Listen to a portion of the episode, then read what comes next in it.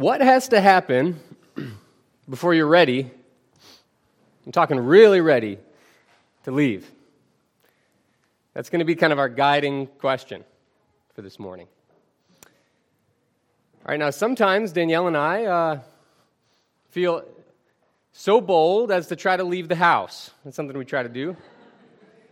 I feel like Moses leading the Israelites out of Egypt. A lot has to happen for us to leave the house, okay? I mean, first we got to locate, we got to locate three babies. Two babies, one toddler, three children. We got to locate them. Are they fed? Diapers changed? Have they erupted, spit up on their clothes? we got to get the diaper bag, snacks, water bottles, keys, phone, wallet. Probably forgetting something, but oh, Wrigley, is he coming? The dog. Diapers, there we go. I just forgot one. If Wrigley's coming, we got to get him in the car, get his, you know, collar, get his leash, all that. If he's not coming, which is more likely, has he been fed? Has he been let out? That sort of thing. Now, I do this horrible thing to Danielle. I think most husbands do this. Right when we have everything ready, right when we're about to leave, I got to go to the bathroom. oh, wait, I just got to use the toilet. All right. A lot has to happen. That's my point. A lot has to happen before we leave the house. and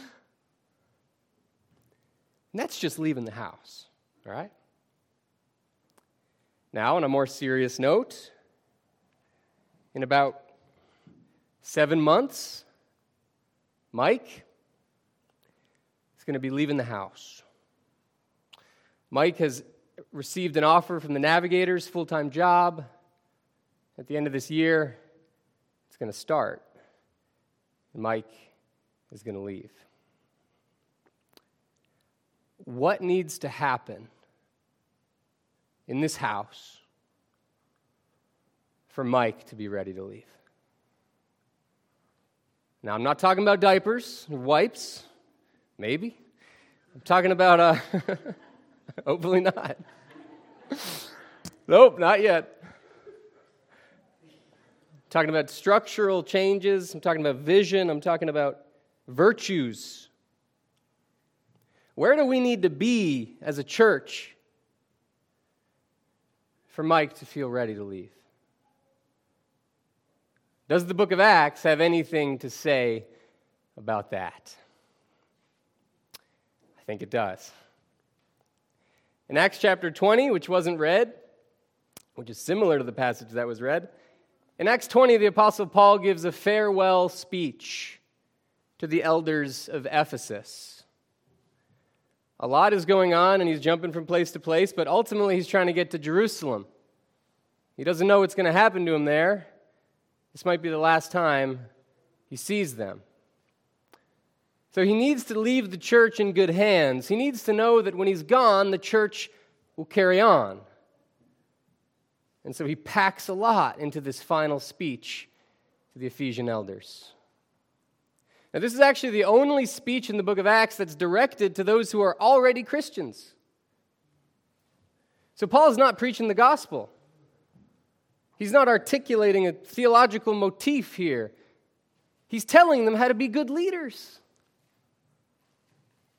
He's telling them the sorts of leaders they need to be so the church can survive when he's gone. The speech is instructive, particularly for us leaders.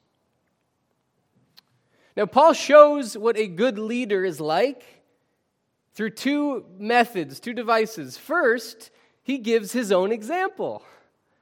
That's kind of the first part of the speech. And Paul's example in Ephesus as a pastor, as a church planter, can be characterized by three traits humility, boldness, and undiscriminating attention.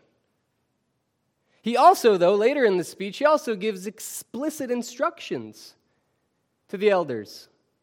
He tells them to be or do two things to be vigilant and to care for the flock of God humility, boldness, undiscriminating attention, vigilance, and care. Five items that comprise a true Christian leader. So, my purpose then is sort of specific in this message. Uh, one, it's for me, it's for our elders, it's for the leaders in our midst to show us what a true leader is like, to help us understand our role so that we can better carry it out. I'd also add in prospective leaders, yet to be leaders, okay? Now, the majority of you are not pastors or elders at First Baptist, so uh, what does this sermon have to say to you? I think, I hope this sermon will help you better trust your leaders.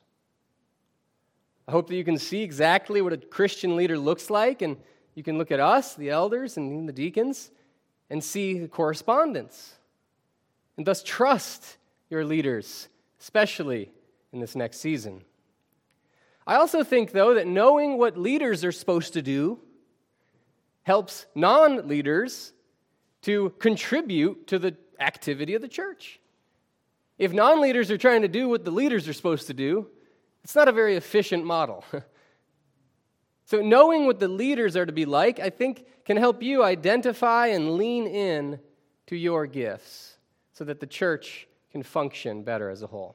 So that's kind of my aim in this morning's sermon. Now, before we read the text proper, uh, let me just situate it in the book of Acts. Uh, as you can probably tell, uh, the author of Acts is now with Paul.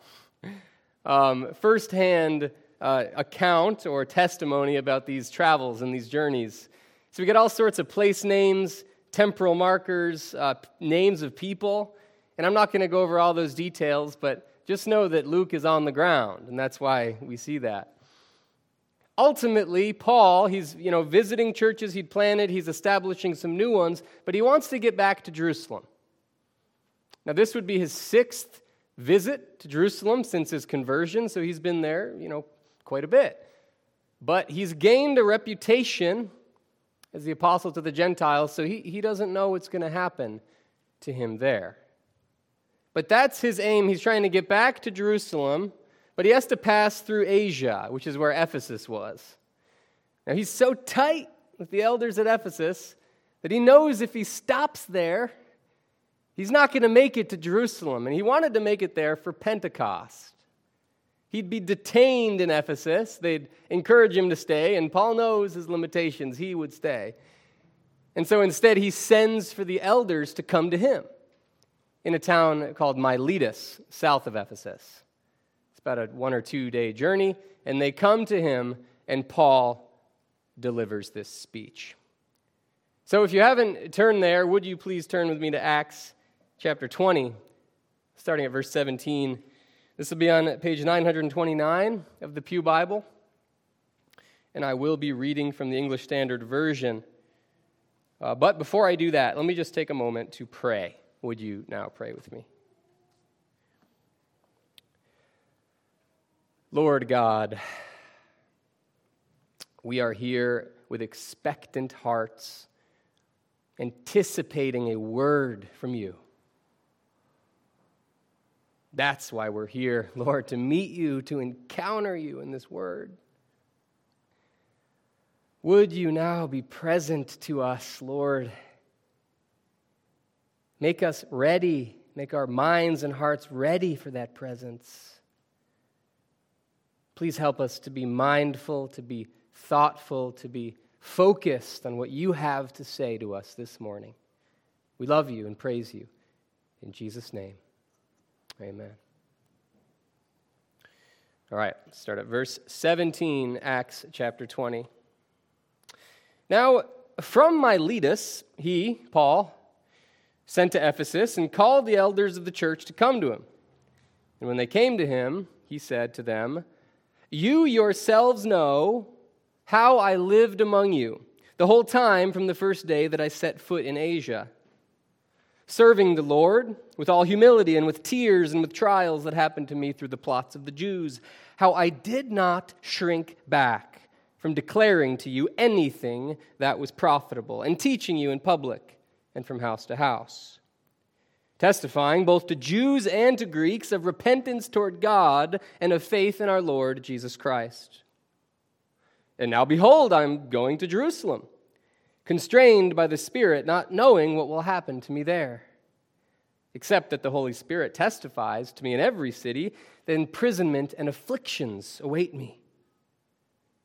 But I do not account my life of any value, nor as precious to myself, if only I may finish my course in the ministry that I received from the Lord Jesus to testify to the gospel of the grace of God.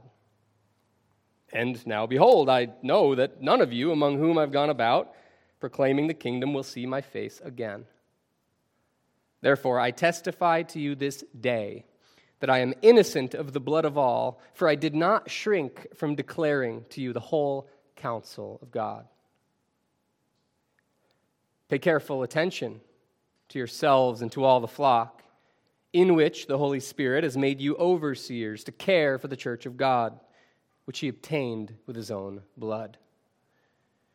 I know that after my departure, fierce wolves will come in among you, not sparing the flock, and from among your own selves will arise men speaking twisted things to draw away the disciples after them.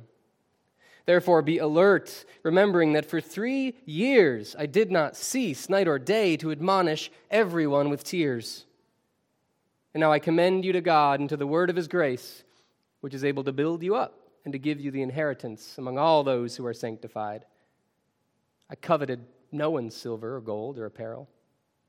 You yourselves know that these hands ministered to my necessities and to those who are with me. In all things I have shown you that by working hard in this way we must help the weak and remember the words of the Lord Jesus, how he himself said, It is more blessed to give than to receive. After this, we get a touching scene, kind of like David and Jonathan from 1 Samuel, in which Paul embraces the Ephesian elders. They hug, they kiss, they weep, and they say goodbye, knowing that they would not see his face again. So that's it. That's his speech. Now, normally I walk through uh, verse by verse, but uh, as you can see, this is a long text, and I'm not going to do that. Rather, there are two sections I alluded to before that I'd like to zoom into. Uh, first, there's Paul's example, which is basically verses 18 through 21. Paul's example features three traits, and I'll look at those in a moment.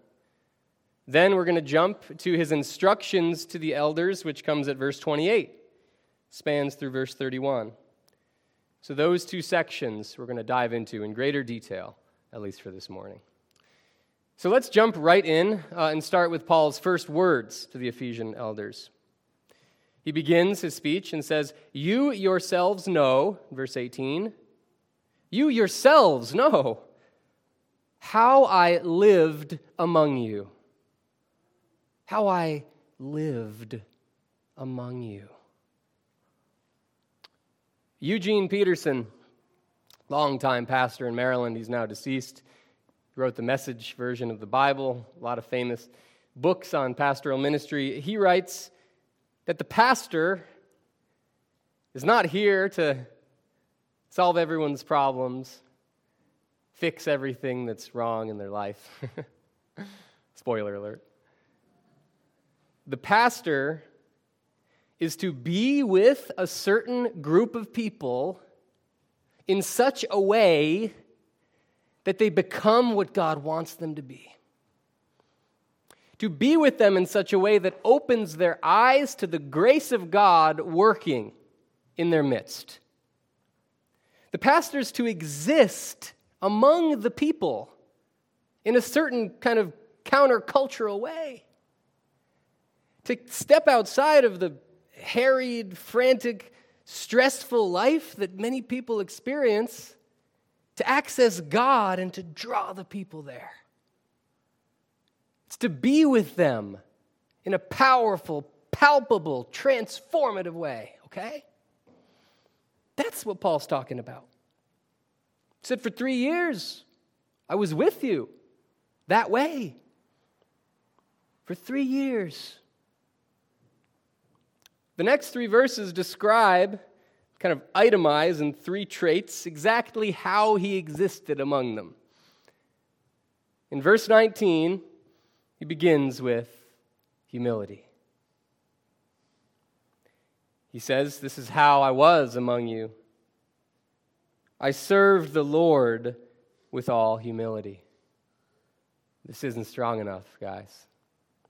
The word for serve is to literally enslave oneself. And the word for Lord is the word master. Paul didn't come into Ephesus as master. It says he came into Ephesus as a slave of the Lord. The word for humility in Greek is kind of in cognitive, intellectual, emotional humility.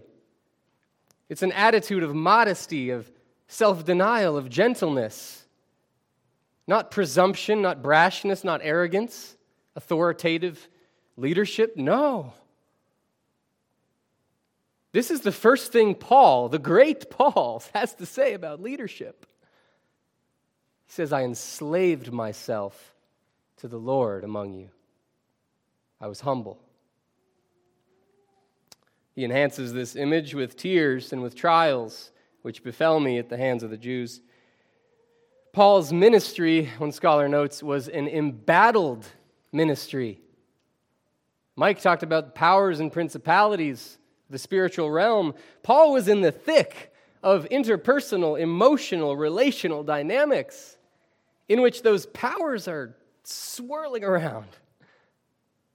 There were tears, there was conflict.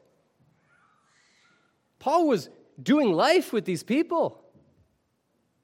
Paul experienced the side effects of really being involved with a particular group of people humility, service. He gave his life to them. Well, two, in verse 20, not only was Paul humble, but Paul was bold. Okay? He was bold. Now, by bold, I do not mean brash. I do not mean thoughtless, impulsive in speech. I mean frank. He says, I did not shrink, double negative in Greek, which doesn't mean positive. It means I didn't even think about shrinking from declaring to you that which was profitable. This verb for not shrinking is kind of like the vanguard, the front lines of a military, striking first. Imagine if they shrunk back. They're about to strike and they get scared and they shrink back because they know it'll hurt.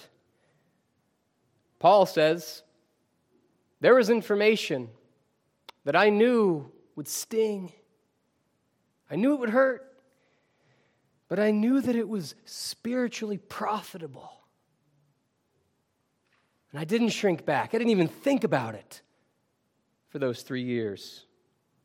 Paul was bold. Declaring has to do with information not known, and you tell people the info and they know it. Teaching, the next word, teaching, has to do with organized, structured, repeated information transfer so people remember what it is you tell them. Not only is Paul declaring one time something that's profitable, he's teaching them regularly, even if it might sting. He says, not only in public, but from house to house. In other words, in private. A lot of Greco Roman philosophers at this time would teach or speak one way in public, and then in private, they'd be a different person. Paul's saying, Not me. You saw me. I was the same, consistent in character, taught and declared the same way in public and in private. Paul was humble, Paul was bold, and lastly, he was undiscriminating in his attention. Verse 21. He says, I testified, I solemnly bore witness to both Jews and to Greeks. Both Jews and Greeks of repentance toward God and of faith in our Lord Jesus Christ. Now, Paul, if you recall, in Corinth, had a run in with some of the Jews there, and he said, I'm never, never again going to minister to the Jews. I'm done. but Paul could not bring himself to forsake his countrymen. He couldn't show preferential treatment to just the Greeks, the Gentiles. He still can't help but minister to both Jews and to Greeks. I think, friends, this is a cipher, this is a, a hyperlink to a host of other polarities. We see in Galatians there's neither Jew nor Greek, there's neither slave nor free, male nor female, the list goes on. Paul's not just talking about ethnicity or nationality, he's talking about all polarities that exist. Any kind of person that walks through those doors for Paul was fair game for his ministry. Paul was undiscriminating. He was inclusive. I've used that word. Anyone who came into his assembly, he devoted his entire life to. Undiscriminating attention. That's Paul's example. That's it. Humble, bold, undiscriminating or inclusive. Let's jump then to verse 28, skipping a little bit, but here he gives explicit instructions to the elders. He's about to leave, and he's trying to tell them the kind of leaders they need to be for the church to carry on. He says in verse 28 pay careful attention. Pay careful attention. Be obsessed with, attentive to, have your eyes opened toward, be sensitive to, almost paranoid about what? Says, yourselves and all the flock. These elders are to be the most self critical of all the Christians in Ephesus. They are to constantly have a mirror that points into their heart, and they should be the first to admit their need of God's grace. He's saying, pay careful attention to your own spiritual state. Be on guard. Look at your heart. Always ask, How am I doing? First, pay attention to yourselves so that you can, I would add, take care of or pay attention to the flock. Only if these elders are aware of and committed to improving their own spiritual state can they be aware of and attentive to the welfare of the flock. That's what he tells them. He says, Be vigilant. That's trait number one for the elders vigilance. The second half of verse 28 complements this. It says, Pay attention to the flock in which, hear me, in which, I didn't say over which, in which the Holy Spirit has made you overseers or guardians. It doesn't say that the Holy Spirit has placed them over the flock to be authoritarian. It says they're to be guardians amidst the sheep. Why has the Holy Spirit made them overseers? It says to care for the church of God. This word care, if you were taking elementary Greek, you'd translate it shepherd, from the same root as sheep, shepherd, pasture, flock. The Holy Spirit has appointed these men to be guardians among the sheep so that, not so that their heads would get huge and they'd have this grand sense of self importance, so that they might care, shepherd, nurture, protect the flock of God. Now, this is how important the flock is to God. He tells us what kind of currency he used to purchase this particular flock. It wasn't Bitcoin, it wasn't uh, American dollars. It says he obtained this flock with his own blood. That's how much the flock matters to God. That is the flock that these elders are to take care of, to be vigilant towards, to shepherd, to nurture the very flock of God. Now, lastly, before we move on to some application points, these seem like pretty specific commands of Paul. Does he know something that we don't?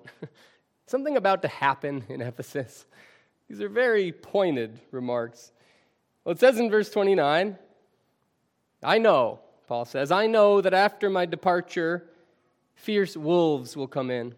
Again, this flock imagery. Fierce wolves will come in among you, not sparing the flock. He says, even from among your own selves will arise men speaking twisted things, trying to draw the disciples away after them.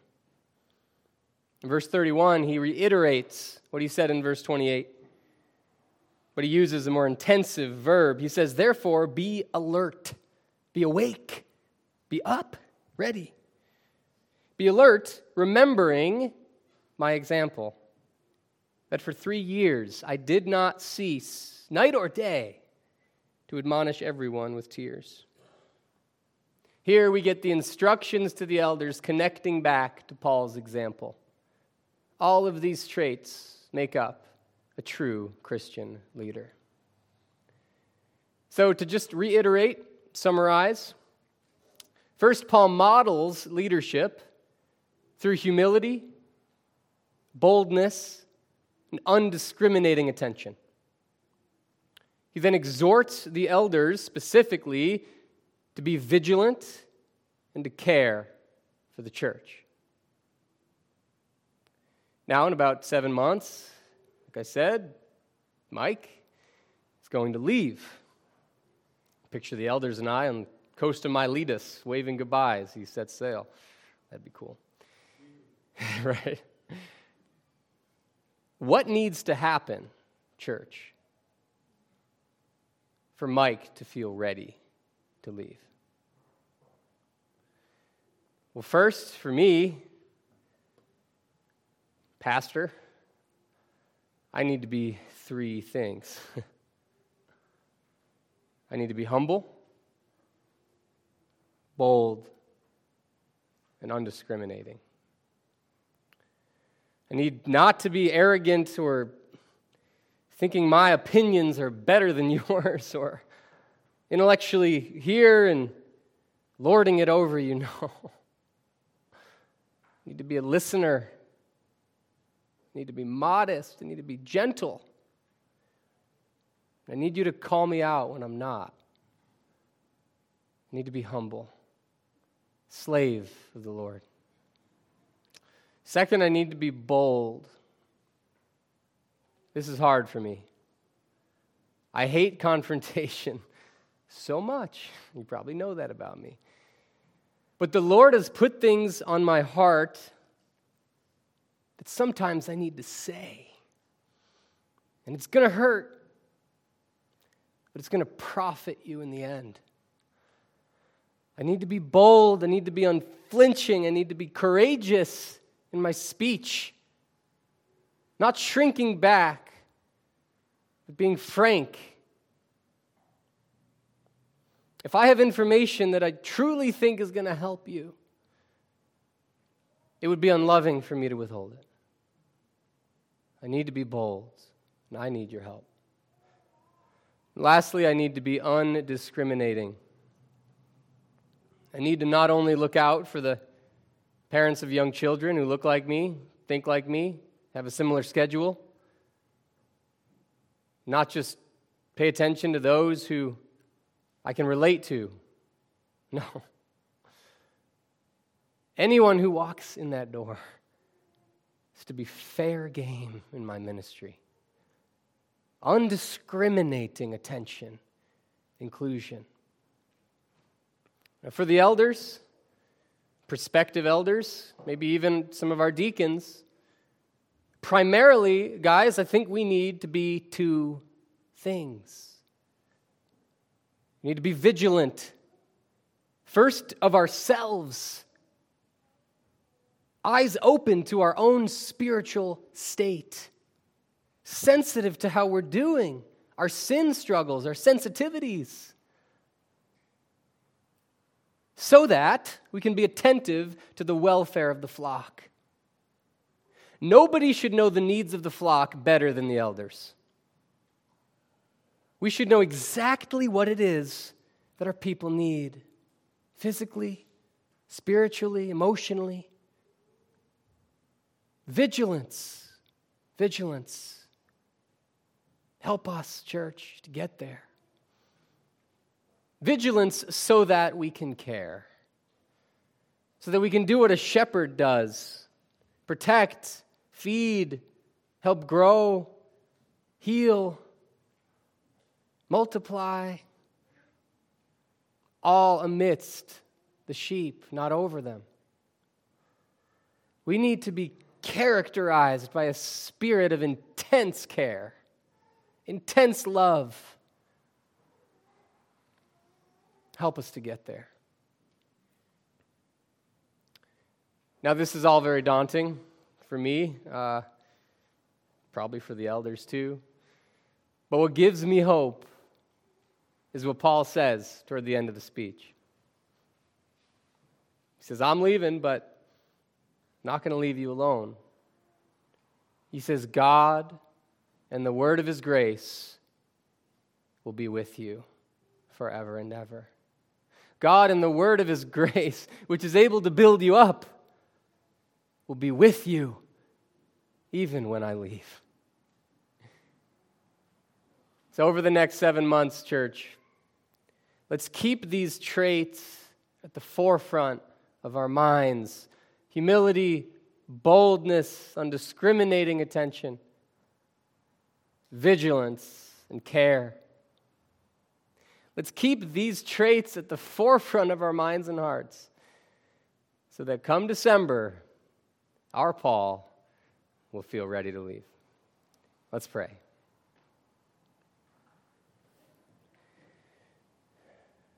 Lord, we love you. We are so grateful that you do not leave us alone. Even in seasons of massive transition, you do not leave us alone. Lord, whatever the next few months, years hold, you will be with us. Help us, Lord, to look to you, to be connected to you the one thing that really matters. We love you, Lord, and we pray that you be with us as we continue to worship you this morning. Pray this in Jesus' name. Amen.